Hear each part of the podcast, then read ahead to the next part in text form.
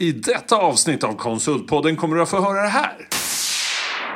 För oss är det väldigt viktigt att vi har ett jämställt bolag med inkludering där vi ska spegla samhället. Då behöver vi också anställa medarbetare som speglar samhället. Så ett av våra mål det är 40-60 man kvinna. Idag så är vi 50-50 i ledningsgruppen. Och 2020 då var PE knappt ens med på listan. I år så är vi på plats fyra bland arkitekt och teknikkonsulter. Ja, grymt. Fantastiskt. Otroligt. Ja, riktigt, riktigt kul. Wow. Jag är superstolt och det är alla medarbetares förtjänst.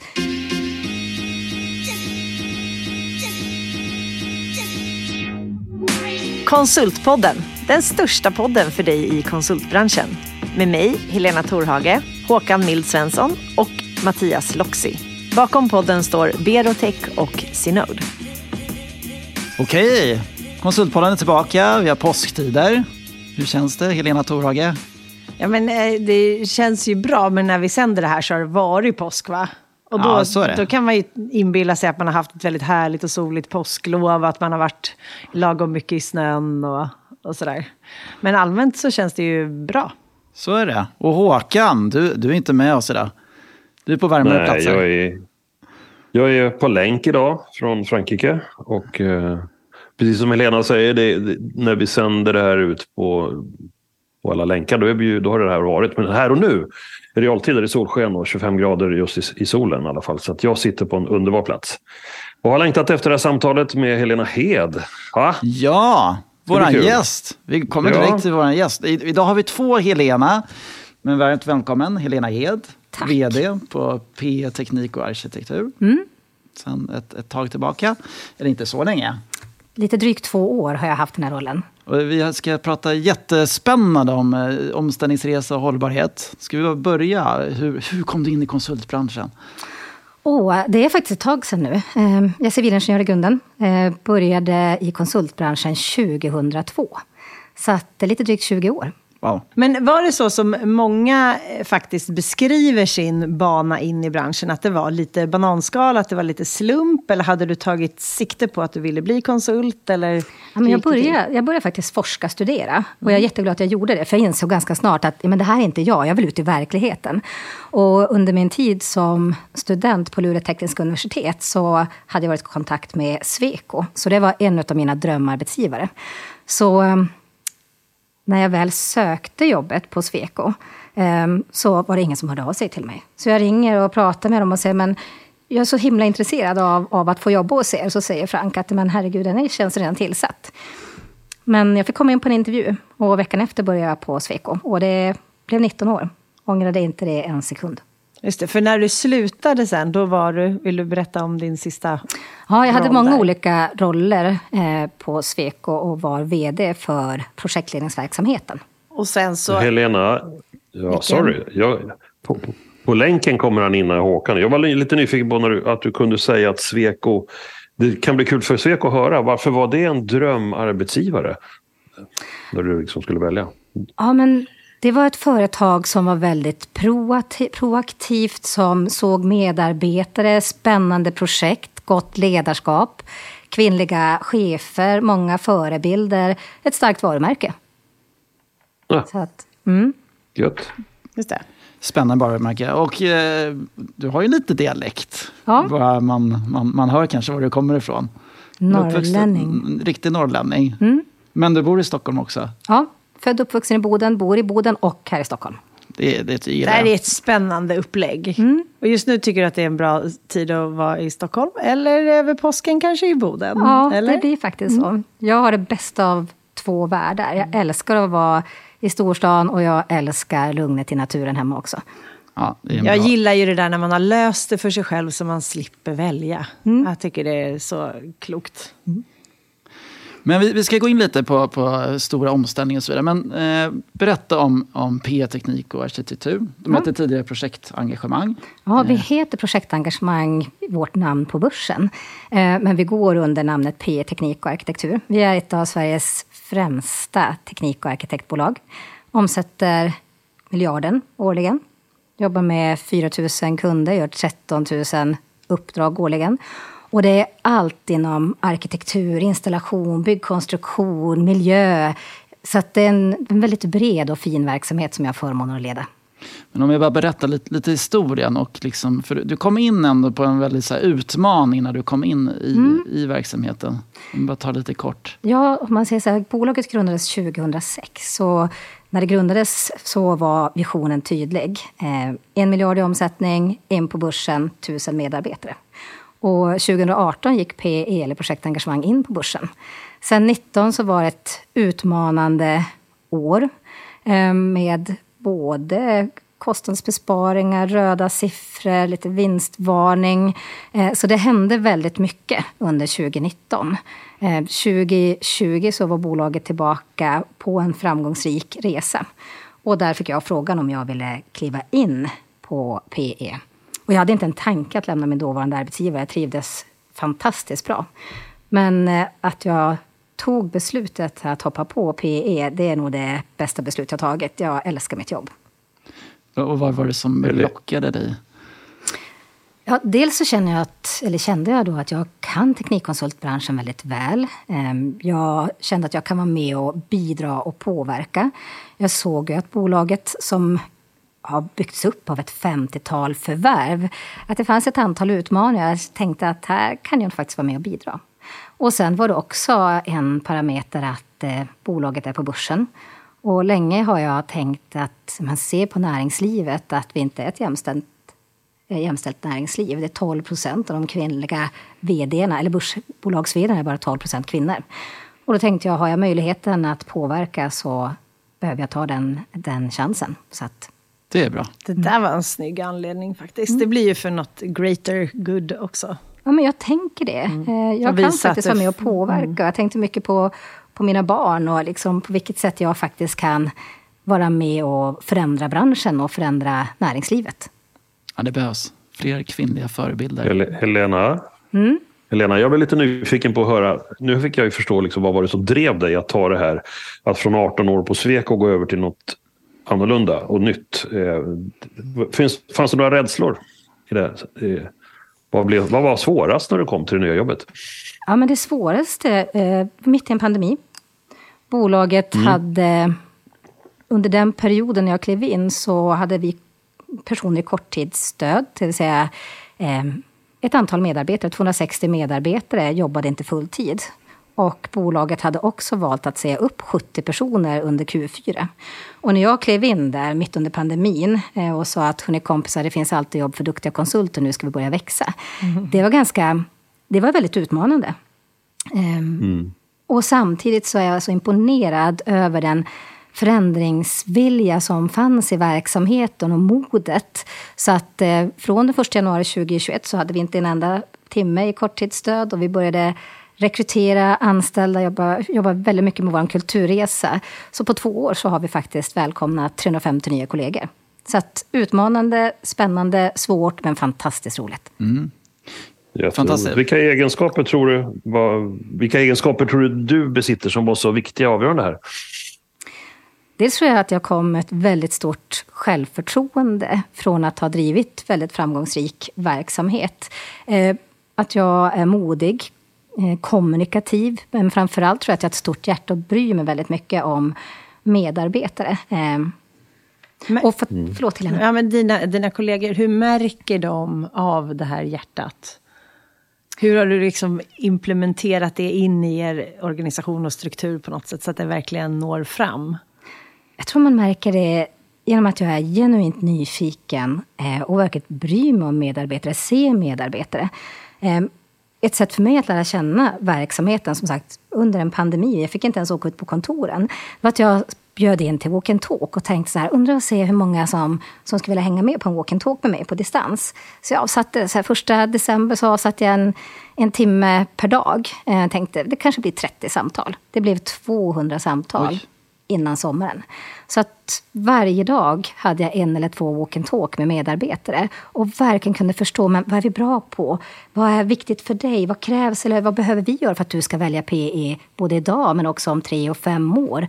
Hur är kulturen? Hur är ledarskapet? Så jag lärde verkligen känna verksamheten på ett helt annat sätt en... Otroligt bra. För förmodligen, hade det inte varit pandemi, hade du ju träffat de här personerna samlat och under en kortare stund. Ja, så det hade- finns ju ändå, man kan vända det till alla möjliga fördelar. Exakt. Ja, då hade det väl blivit en Eriksgata, man åker runt och pratar väldigt mycket med chefer och inte hinner med alla medarbetare. Så att, Fick du då också den ärliga bilden av hur faktiskt var precis just då? Med kultur och nöjdhet och så vidare. det är min uppfattning, ja. För jag sa det, jag vill inte ha en, en sminkad liksom, version. Jag vill höra, hur trivs du på riktigt? Vad är det som gör att du väljer PE? Ehm, och när jag klev in, då hade vi en personalomsättning på 32 procent. Och vi hade en EMPS, det vill säga en vilja att rekommendera PE till att någon ska börja hos oss. Den var minus 28. Eh, och det var ju en jätteutmaning. Medarbetare valde att sluta och man ville inte riktigt rekommendera någon att börja hos oss. Idag är jag otroligt stolt. Vår personalomsättning har gått ner, ligger nu på 18 procent. Det är i nivå med, och till och med något lägre än branschen. Och vi har en EMPS på plus 26. Så att det är en fantastiskt fin resa. Vilken Kan, skillnad. vi- kan vi, ja, det är superintressant och superimponerande. Jag skulle gärna vilja gå tillbaka ännu mer. Liksom. När du kommer in, ni har gjort 50 förvärv, ni hade väldigt många spridda kontor, ni var ganska spretig liksom, verksamhet med olika typer av tjänster och du fick ta ganska mycket svåra beslut, Ja. jag. Och hur var det att komma in och sen du ville lära känna eh, organisationen, man vill inte kanske ta de svåra besluten direkt heller, eller så vill man det. Hur, hur, hur, hur gör man en sån här omställning? Vad har du lärt dig och vad, vad gjorde du?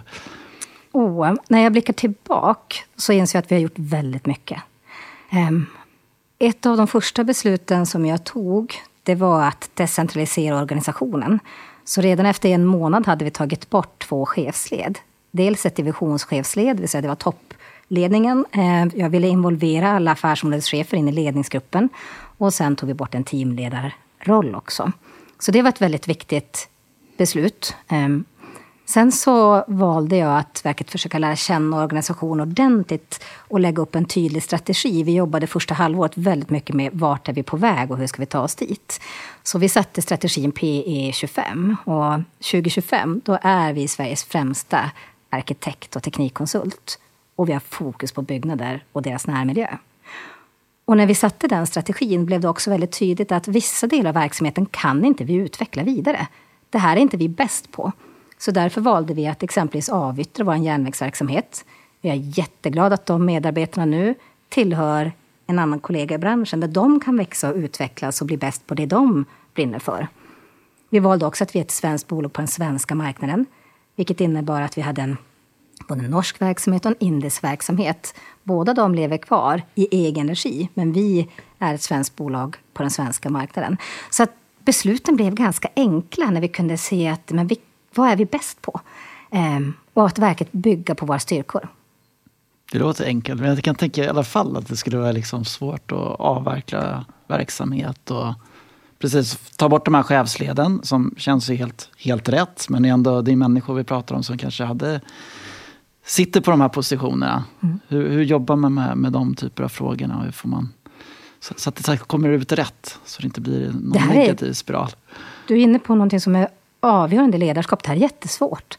Det är människor. Det handlar otroligt mycket om, om relationen och, och försöka förstå. Ehm, och det är som du säger, det är några individer som inte fick ha kvar sina roller. Det är känsligt. Ehm, men i slutändan har det blivit väldigt bra. Eh, och det var också någonting kan jag säga att som organisationen också förväntade sig. Att vi hade så många chefsled i en vi är ett litet men ändå stort bolag, men vi var, hade ju en kostym som är för stor. Så att det var lite grann faktiskt att slå in öppna dörrar. Det var väldigt välkomnat av medarbetare med decentraliseringen. Det var också väldigt, det blev väldigt tydligt också när vi satte strategin att vara främst på byggnader och deras närmiljö. Att många kände att men, nu är det tydligt vilka vi är och vad vi gör. Så det blev tydligare både för våra kunder, för våra medarbetare, potentiella medarbetare. Ehm, Så det kanske fanns den längtan i alla fall i organisationen. ja, ja, absolut. Det är ju precis det där man vill att en vision ska ge en. Den här tydliga vägen framåt. det är otroligt snyggt att kunna formulera en sån då som, som hjälper en i de besluten. Och vi, vi jobbar väldigt mycket med liksom, vad innebär främst? Um, om vi säger att vi ska vara främst på byggnader och deras mm. närmiljö, vad väljer vi bort och vad väljer vi till? Och, och vad ligger i ordet främst? För mig handlar det om att man ska vara plats nummer ett, två eller tre på de marknader där vi väljer att vara. Och då ska vi vara på plats ett, två eller tre hos både potentiella medarbetare, våra egna medarbetare som vi har idag, men också våra kunder. Så att, eh, jag tror att det är viktigt att, att jobba med de här frågorna och verkligen bottna att visionen inte bara är vackra ord, utan att vi faktiskt känner att det finns en mening med det hela. Ja, definitivt. Ja. Eh, hur är det hos medarbetarna? Finns den visionen hos dem också? Så att det inte är någonting man gör på en hög nivå, utan är den en del av varje persons strävan? Ja, men jag jag uppfattar det, för jag pratar med väldigt många medarbetare och en av anledningarna att man väljer att vara på PE är att vi har en tydlig vision att vi ska förnya samhället. Det handlar om hållbara och innovativa lösningar. Våra konsulter de vill vara med och göra skillnad. Mm. Eh, och det är väldigt många som drivs av tydliga värderingar. Man vill tillhöra ett bolag som är tryggt, som är tydligt, som är en bra arbetsgivare, eh, som levererar med hög kvalitet. Så att, ja, jag upplever att visionen finns i hela bolaget. Finns det något på den här resan som du, som du ångrar? Det kanske är en svår, svår fråga. Ja, den är jättesvår. Um, ibland så tycker jag att när jag tittar tillbaka och ser att oj, vad många saker vi har gjort. Det har gått ganska fort. Men vissa saker skulle jag ha tagit beslut och gjort ännu tidigare. Ännu tidigare. Yes. Mm.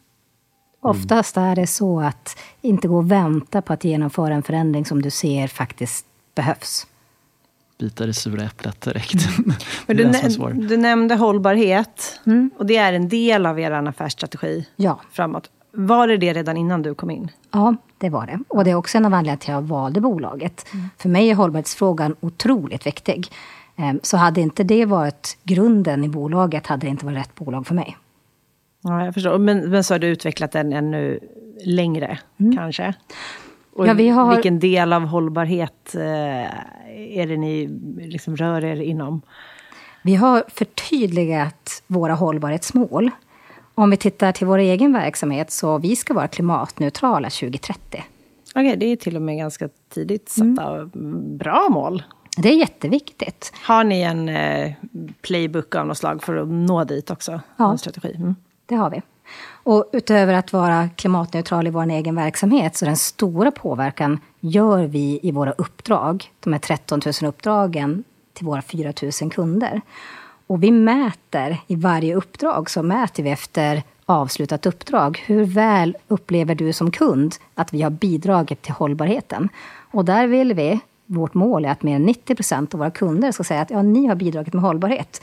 Och det kan vara vilken konstruktionslösning vi gör, eller energilösning vi skapar, eller hur vi jobbar med en miljökonsekvensbeskrivning. Att vi hela tiden utmanar och stöttar kunderna att faktiskt göra mer hållbara val. Ja, ni, ni, har en stor påverkan. Håkan, vi måste släppa in dig också. Det känns som att det... Ja, jag sitter här och njuter, lutar mig tillbaka, hör massa kloka ord. Ja, men det är jättespännande. Jag, eh, om jag får backa ett varv till. Eh, jag blev jätteinspirerad av det här med walk and talk. Jag tänker att, att, att få ynnesten att, att lyssna och, och, känna av och prata med folk sådär som du har gjort. Det är supersmart och säkert också väldigt givande. Jag tänker också på den frågan du sa att ni, när du kom in så hade ni minusprocent på eh, viljan att eh, rekommendera ert bolag till andra och ni hade ett stort eh, personalomsättningsläge. Den kunskapen du därmed besitter, tänker jag, genom att prata med så pass många människor, är en ynnest. Vad, vad är det som de tre grejerna som gör att dit vill ingen av oss hamna när ingen vill rekommendera en och alla liksom roterar runt hela tiden. Vad, vad skulle du säga, Helena, är de tre viktigaste framgångsfaktorerna för att flytta de där siffrorna som ni har gjort? Vad var det som... Jag kan ha hört det redan om tydlighet och vision och sådär, men kan du summera dem på tre grejer, tror jag? Jag tror vi alla vill bli sedda och lyssnade på. Så att, mm. medarbetarna verkligen är viktiga, att de känner att min, mina tankar är viktiga. Den är, det är en del. Nummer två är att veta vart är vi på väg och att, att vi faktiskt satte ner en tydlig strategi och ett tydligt mål. Det är också väldigt viktigt. Och nummer tre, att känna att jag är med och gör skillnad. Att det jag gör är viktigt. Ehm, vi bidrar till samhällsnytta. När jag säger att vi omsätter en miljard, så är det en miljard i samhällsnytta. Det eh, upplever jag också som en väldigt viktig del för medarbetarna. Så att bli sedd och lyssnad på, att vara med på en resa och att göra skillnad. De tre sakerna. Mm. Och det du precis eh, nämnde för när man plattar till organisationen, att man vågar ta beslut. Liksom, ja, den är jätteviktig. Det är det för, ja, för mig är det viktigt att beslut ska fattas där de bäst kan fattas. Det vill säga lokalt, nära kunden, i Västerås. Och att man eller, vågar. att man vågar. Du har ansvar, mandat och befogenheter. Vi har anställt dig för att du är en fantastisk individ med stor kompetens. Du ska använda den. Så roller, mandat är väldigt viktigt. Och det jobbar vi väldigt tydligt med hos oss också. Att förtydliga någonting som, som vi kallar för vår PE-modell. Vår affärsmodell. Som bygger på medarbetare, kund, uppdrag och lönsamhet. Och den tror jag också är viktig. Decentraliserad organisation och ansvar, mandat och befogenheter. Mm. Så enkelt men så svårt. Ja men exakt. Vad säger du Håkan? Men, nej, men jag tycker det. Alltså, vi har ju fått förmånen att prata med någon på Sweco förut en tidigare kollega till dig. Och, och, då känner man att ni som har valt den branschen, likväl som Railers i viss mån, jobbar ju med väldigt starka syften som är väldigt lika varandra. Och, det, och man ska göra stor skillnad för samhället och det, det, borde locka till sig duktigt folk. Och det hör jag ju från dig också nu, så det är underbart att höra. Jag hade en, en annan fråga kring, kring konjunkturläget. Är, är det så, eller har jag fel? Att liksom byggbranschen går neråt nu? För vi, det, hur har ni det där? Liksom, påverkar konjunkturen er väldigt hårt nu? Helena? Ja, det här är en väldigt relevant fråga. Det är ju det är ett utmanande läge, absolut. Men det som driver samhällsbyggnaden, mm. det är de stora megatrenderna. Allt från globalisering, urbanisering, digitalisering, säkerhet, miljö, klimat, nya regelverk. Så att det är ett stort behov av vår kunskap. Det behövs arkitekter, och ingenjörer och specialister. Så att det finns en påverkan på marknaden. Många hör ju exempelvis att bostäder, det byggs inga nya bostäder. Eh, men vi, det, det startas bostadsprojekt också. Sen har vi en sån mm. bred portfölj. Vi jobbar med allt från sjukhus, eh, det kan vara museer, till skolor, till kommersiella fastigheter, till en idrottsanläggning eller en bostad. Så att det är en väldigt bred portfölj. Men vi behöver jobba väldigt aktivt, vara nära våra kunder för att fortsätta ha en stark orderstock och orderingång. Så är det. Så marknaden mm. är påverkad. Men jag har jag känner en väldigt stor trygghet i framtiden. För det behövs, samhällsbyggnad behövs hela tiden. Mm. Ni, ni... det var lite dit jag for, lite det jag far efter. För att den motorn är ju så stark. Även om konjunktur och ekonomin går lite sämre periodvis så är ju viljan enormt stark, hoppas jag, även när det går dåligt, att, att man vill bygga en, en mm. hållbar framtid och ett hållbart samhälle. Så det, det är ju en fördel för er som är i den branschen, verkligen. Ja, och, och Vad kul att höra att det, att, ni, att det går bra. Vad sa du? Förlåt? Nej, alltså, tittar man på branschen så har vi över tid klarat av konjunkturvariationer väldigt väl. Så hela teknikkonsultbranschen brukar kunna anpassa oss väl i Men både hög och lågkonjunktur. mycket av hållbarhet? Jag tänker kunderna nu jämfört med några år sedan. Hur, hur har det förändrats, just hållbarhetsfrågan och fokuset? Hållbarhetsfrågan ligger ju högst upp på agendan för alla. Oavsett om det handlar om energifrågan eller klimatfrågan eller säkerhetsfrågan. Att bygga ett tryggt och redundant samhälle är avgörande. Så att hållbarhet ligger i fokus för alla. Känns som det är rätt att ha det i men, affärsstrategin. Ja, det, det, och där kan jag tänka mig att det ligger hos många. Men lyckas man också? För sen är det ju svårare när det kommer till att, att rita byggnaden så att den faktiskt blir hållbar, att den ska stå länge. Lyckas man med andra typer av material i byggnaderna och så vidare? Ja, alltså, vi som bransch har en väldigt stor påverkan. Eh, och just nu är det mycket fokus på cirkulariteten, på återbruk. Du säger att en byggnad står länge, ska stå länge. Vi vet att en vacker byggnad, mm. den är hållbar mer över tid. Vi ser också att det blir mindre att man river, utan att man faktiskt är rädd om det vi har. Så ja, jag tycker att branschen tar ansvar, men vi behöver utvecklas och utmana våra beställare än mer till än mer hållbara val. Vad är det som stoppar? Om man tänker du säger att vi måste hjälpa våra beställare att. Vad är, det, vad är det som hämmar dem att ta ännu snabbare kliv? Ja, det är nog väldigt olika. Många gånger kan det vara kunskapen, ibland kan det vara ekonomin. Men idag så vet vi att hållbara val ofta är ekonomiskt försvarbart och att det är rätt. Så att där handlar det om att vi som är konsulter, vi är rådgivare, att vi verkligen hjälper kunden till att ta de här kloka besluten. Mm. Ja, men det måste vara en stor förändring. Jag, jag tänker, var det något citat jag tänkte på? Nej, men att det har blivit, förut var, var, det, var det dyrt att vara miljö och hållbar. Men nu är det tvärtom. Det, är liksom, inte var det. det. Nu är det liksom, det, det finns något bra citat, men nu är det verkligen det är ju ett affärskritiskt att vara Ja, och näringslivet tar ett jättestort ansvar. Vi ska nå Agenda 2030 och de 17 globala målen är väldigt viktiga. Så att, eh, och alla våra kunder sitter ju med de här frågorna. Så en av våra frågor som vi ofta ställer till kunden, men vad är viktigt i ert arbete för att ni ska nå de hållbarhetsmål som ni har satt upp? Så det är något som vi som konsulter hela tiden får ställa den frågan till kunderna. Ja, precis. Det är ju en mm. ynnest konsulterna har, att de kan påverka ganska många. Ja. Men hur är det med era egna Agenda 2030-mål? Mm. Har ni valt ut vissa som ni fokuserar lite extra på? Ja. Vilka, vad handlar de om? Alltså om man tittar på våra hållbarhetsmål som jag sagt upp, så dels så ska vi vara en långsiktigt hållbar arbetsgivare. Vi ska vara en hållbar eh, alltså vi ska jobba med, med kunskapsdelning och sen ska vi också vara en trygg arbetsgivare. Så det är både alla delar i ESG-perspektivet som vi tittar på. Just det. Och långsiktigt hållbar arbetsgivare, hur, hur tänker ni där? Hur, hur blir man en långsiktigt hållbar arbetsgivare? Dels så pratar vi om jämställdhet och mångfald. För oss är det väldigt viktigt att vi har ett jämställt bolag med inkludering där vi ska spegla samhället. Då behöver vi också anställa medarbetare som speglar samhället. Så ett av våra mål är 40-60 man kvinna. Idag så är vi 50-50 i ledningsgruppen.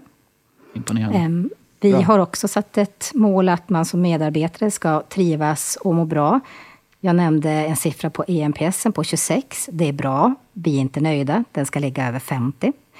Så att eh, den är viktig. Eh, sen handlar det också om att vi ska vara en, en trygg eh, arbetsgivare och vi ska också vara en, en trygg part för våra kunder att jobba med.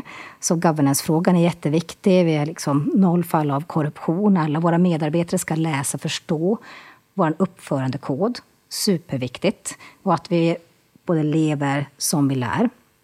Ehm, och sen så är det klimatneutraliteten i vår egen verksamhet. Och som jag nämnde tidigare, att våra kunder ska uppleva att vi har bidragit till hållbarhet i sina uppdrag. Mycket bra.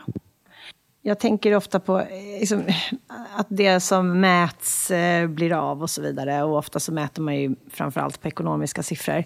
Lyckas ni få in även eh, liksom KPI som handlar om liksom, jämställdhet och kanske också hur mycket om det kan vara utsläpp ni minskar genom ett visst typ av byggande eller ritande och så vidare? Jättebra. Ja, vi mäter eh, alla de här frågorna. Exempelvis en KPI att vi själv ska minska våra CO2-utsläpp med minst 10 procent årligen. Vi mäter jämställdhet på alla nivåer. Eh, både i bolaget, idag är vi 36 procent kvinnor i bolaget. Vi är inte nöjda, vi ska upp till minst 40. Vi mäter på alla chefsnivåer. Mm. Eh, så att vi sätter KPI i alla delar. För det är som du säger, det vi mäter och följer upp, det händer också. Ja, men exakt. Och det är så viktigt att man lämnar liksom bara det ekonomiska för att det ska bli liksom hållbart på riktigt. Jo, jag tänker så här. Om vi mår bra, då kommer vi också gå bra. Det hänger mm. verkligen ihop. Och det är därför Definitivt. vi har den här värdeskapande cykeln. Att vara en långsiktigt hållbar arbetsgivare, det är också en lönsam arbetsgivare. För när vi tjänar pengar, då kan vi också investera i vår personal så att våra medarbetare trivs, mår bra och utvecklas. Det gör att våra kunder väljer oss och rekommenderar oss. Det är också att vi kan ge bra råd, att vi har levererar med rätt kvalitet i rätt tid till rätt peng. Och då kommer vi också tjäna bra med pengar. Och så är vi inne i den här värdeskapande cykeln. Otroligt viktigt. Allt hänger ihop. Allt hänger ihop. Alltid.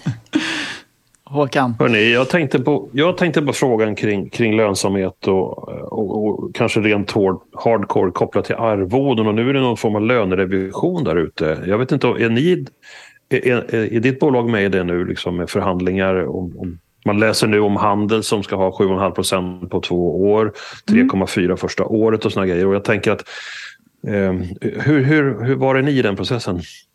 Ja, avtalet, industriavtalet blev klart precis här förra veckan. Mm. Ehm, och det ligger på ja. de nivåerna som du nämner. Och för ja. vår del så är det väldigt viktigt att vi ska ha rätt löner. Ehm, men det handlar också om att vi ska kunna klara av eh, inflation och räntor och alla andra delar. Så att för att vi ska klara av en bra lönerevision så behöver vi också växa som bolag.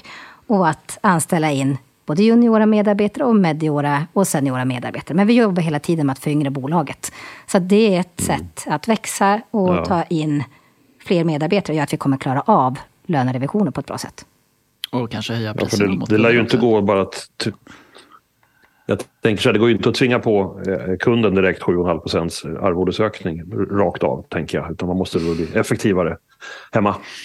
Ja, så vi, vi behöver jobba, precis som du är inne på Mattias, vi behöver jobba med att, att öka våra arvoden. Det gör vi hela tiden, att få rätt betalt för vårt värde. Det behöver hela branschen jobba på. Så det, Absolut. det är bra. Det är bra. Det får vi inte glömma bort. Men ska vi dra våran, vi har ju ett litet tema här under våren också. Eh, vi frågar alla våra gäster hur man eh, bygger ett framgångsrikt konsultbolag 2023. Och lite, sen, sen kan man ju också definiera vad är, vad är framgångsrikt framgång. Har du, har du några tankar där? Med att bygga ett framgångsrikt, framförallt konsultbolag, det handlar om att medarbetarna ska trivas. För medarbetarna är det enda vi har. Eh, så kulturen, otroligt viktigt. Ledarskapet, otroligt viktigt. Visionen, eh, målbilden, otroligt viktig. Sen tror jag också det är väldigt viktigt att fira framgångar, stora som små, och också se de här stegen som vi, som vi tar. Sen så har vi varit inne på det också med tydlighet med ansvar, mandat och befogenheter, roller och ansvar som gör det enkelt. Det ska vara lätt att göra rätt. Men medarbetarna i fokus, tänker jag. Mm. Jag håller med dig. Det, jag tycker det är ett bra svar. Vi håller på att kolla vad alla andra tycker också. Vi kommer sammanställa en bok sen så vi får hålla föredrag om någon gång om vad Aha. alla poddmedlemmar tycker. Uh, ja. Uh. Det är ju konsulter, så att det är ju stora värdet, absolut. Med, mår med, medarbetarna bra så det är ett bra bolag. Ja, det är verkligen Precis. så. Jättetydligt. Och någonting som, som jag är extra stolt över just nu i mitt mm. eget bolag, det är att eh, Förra veckan kom Universums undersökning ut. Tittade till de the most attractive employees i, i branschen. Och 2020 då var PE knappt ens med på listan. I år så är vi på plats fyra bland arkitekt och teknikkonsulter. Ja, grymt. Fantastiskt. Otroligt. Wow, ja, riktigt, riktigt kul. Wow. jag är superstolt och det är alla medarbetares förtjänst. Så många som ambassadörer för bolaget på ett fantastiskt sätt. Ja, det låter också som att det är direkt kopplat till dina insatser. Våra gemensamma. Mm. Ja, ja. okej. Okay. ja, men det är så intressant, för ni, har ju verkligen, ni var lite inne i en ond spiral, men ni har vänt det där. Och det går att vända. Så det, ja, det är väldigt inspirerande att, att, lyssna på. Ja, och det går att vända ganska fort åt båda håll. Ehm, det går att ha ett framgångsrikt bolag och vända till att bli liksom, det är framgångsrikt ja, ganska det har du ju rätt i. Ja. Precis, det kan vända på, på Det kan vända väldigt fort. Men jag ja. tror mycket med att jobba från motgång till medgång och framgång. Och vi är inne på en framgångsresa. En otroligt rolig resa. Och sen känner jag också att det är så mycket som ligger i våra egna händer. Det är vi själva som påverkar vår arbetsmiljö. Det är vi som påverkar hur kunderna upplever oss. Och det är vi som också kommer ta oss... Alltså det, det är hos oss som medarbetare som hela framgången ligger. Det tycker jag är häftigt. Coolt. Ja, Jättebra. Helena, tar du med dig något? Vad tar du med dig? Men jag tycker om hur du beskriver att du vill att det ska vara att jobba hos er på något sätt och man blir lyssnad på och så vidare. Och det känns så självklart oavsett om man är stort eller litet bolag och egentligen i vilken bransch som helst. Att som ledarskapet kan sätta så väldigt mycket hur framgångsrikt bolaget blir på grund av hur man behandlar sina medarbetare. Um, det gillar jag väldigt mycket. Och sen det här att lära känna liksom många i företaget och hitta forum för det digitalt är väl toppen. Um, och sen så självklart att hållbarhet är den enda vägen framåt. Ja. Oavsett då om man fokuserar mycket på den sociala eller, eller på allting annat som har med de 17 målen att göra. Men ändå att man, man väljer sina vägar där och alla bidrar i något av målen. tycker jag ju är väldigt viktigt. Håkan, vad tar du med dig från Frankrike? Ja, jag, tar med, jag tar med mig många grejer ner till Frankrike. Den, är, den, den första delen som vi inte har pratat om men som jag har reflekterat över är egentligen att efter, efter 18 år på ett stort framgångsrikt utmanande bolag där man får lära sig saker och hela tiden är in the movement för att hela tiden förbättra och förädla sig själv och sina omgivningar så väljer du ändå att hoppa den tryggare resan till att ge dig in i något helt nytt. Vilket är, jag bejakar det stenhårt, jag tycker det är skitkul och, och på något sätt så gör det väl det är väl en liten möjlighet för fler. Jag menar inte att alla ska hoppa runt, men jag tycker ändå att eh, det låter som att du trivs, massa energi och du är framgångsrik. Då är det skithäftigt att, att ta till sig det. Även efter 18 år så kan man hoppa på något helt annat och, och göra jävla mycket nytta på ett nytt ställe. Det är den starka grejen jag tar med mig nu. Och sen det här förstås med kulturen och inkluderingen och alltihopa som gör att man får med sig hela gänget. Det är de två grejerna. Tack snälla Helena. Tack. Ja, ja men fantastiskt. Alltså, vilken energi du har. Det sp- sprudlar om dig. Det är många som säger det. Och den kommer, alltså jag får så mycket energi. Jag får energi av er, men jag får så en enorm energi av medarbetarna också. Så att, eh, Eller det är längd, fantastiskt. längdskidspår. Och längdskidorna, det är också jättemycket energi. Eller Ja. löpningen. Ja. Jag hörde ju att du åkte fem mil här i helgen. ja, det var utmanande. Det var inte dåligt. Och roligt. Ja, ja, väldigt imponerande. Att det är klart man ska göra sånt om man bor lite högre upp i landet. Ja, Gud, där är vi så härligt. avis. Ja. Vi är avis på dig också Håkan. Ja, det är precis. Nu är vi i någon så här grå mitten. Ja, grå mitten. Man ska vara uppåt eller neråt. Just nu i alla fall. Ja, men fantastiskt Mattias, vad- Ja, förlåt Håkan. Mattias, om du skulle skriva i bloggen här nu på söndag eftermiddag om det här. Vad skulle du skriva då om Helenas bidrag? Eh, nej, men jag tycker den här omställningsresan är väldigt intressant. Och just att ta de här svåra besluten men som eh, blir ganska tydliga om man målar upp visionen. Och eh, kanske var bra att du kom också utifrån. Det kan vara svårt att, att ta kanske dem när man är inne i det och kanske har liksom varit inne i den snurran. Eh, den tycker jag är väldigt inspirerande. Och sen att ni, ni bygger på hållbarhet. Mm. Eh, det- låter väldigt enkelt när du, när du säger det, men det är ju inte, det är ju inte så enkelt. Allt det här. Nej, det är inte helt enkelt. Men eh, jag tänker att man behöver hitta verktygen och göra, försöka göra det enkelt. Och väldigt imponerande. Och kul att ha fler, fler förebilder i branschen. Som är kvinnor också. Ja, kvinnlig börs-vd, bara Ja, det. det är, yes, Det är galet kul, ska ni veta. Ja, den Alltså, statistiken måste Sjukt vi coolt. fixa till. Ja, Helena Torhage, du får också bli börs snart. Ja. Ja, Jag vet inte riktigt om jag är på väg ditåt. Men, eller Håkan? Vad... Ja, ja, ja. Stort tack för idag känner jag. Ja, jag Ja, tack här. snälla ni. Stort tack! Tack själva. Ja, Otroligt roligt att få vara med. yes. Jättekul. Hej då! Hej då! Hej upp. Det här var nummer 76 av Konsultpodden. Idag hade vi med oss Helena Hed som är vd och koncernchef på PE Teknik och Arkitektur. Vi hade också Mattias Loxi från Synode och mig, Helena Torhage och Håkan Mild Svensson från Berotech. Håkan var till och med med på länk. Vi har som alltid producerat hos Septemberfilm.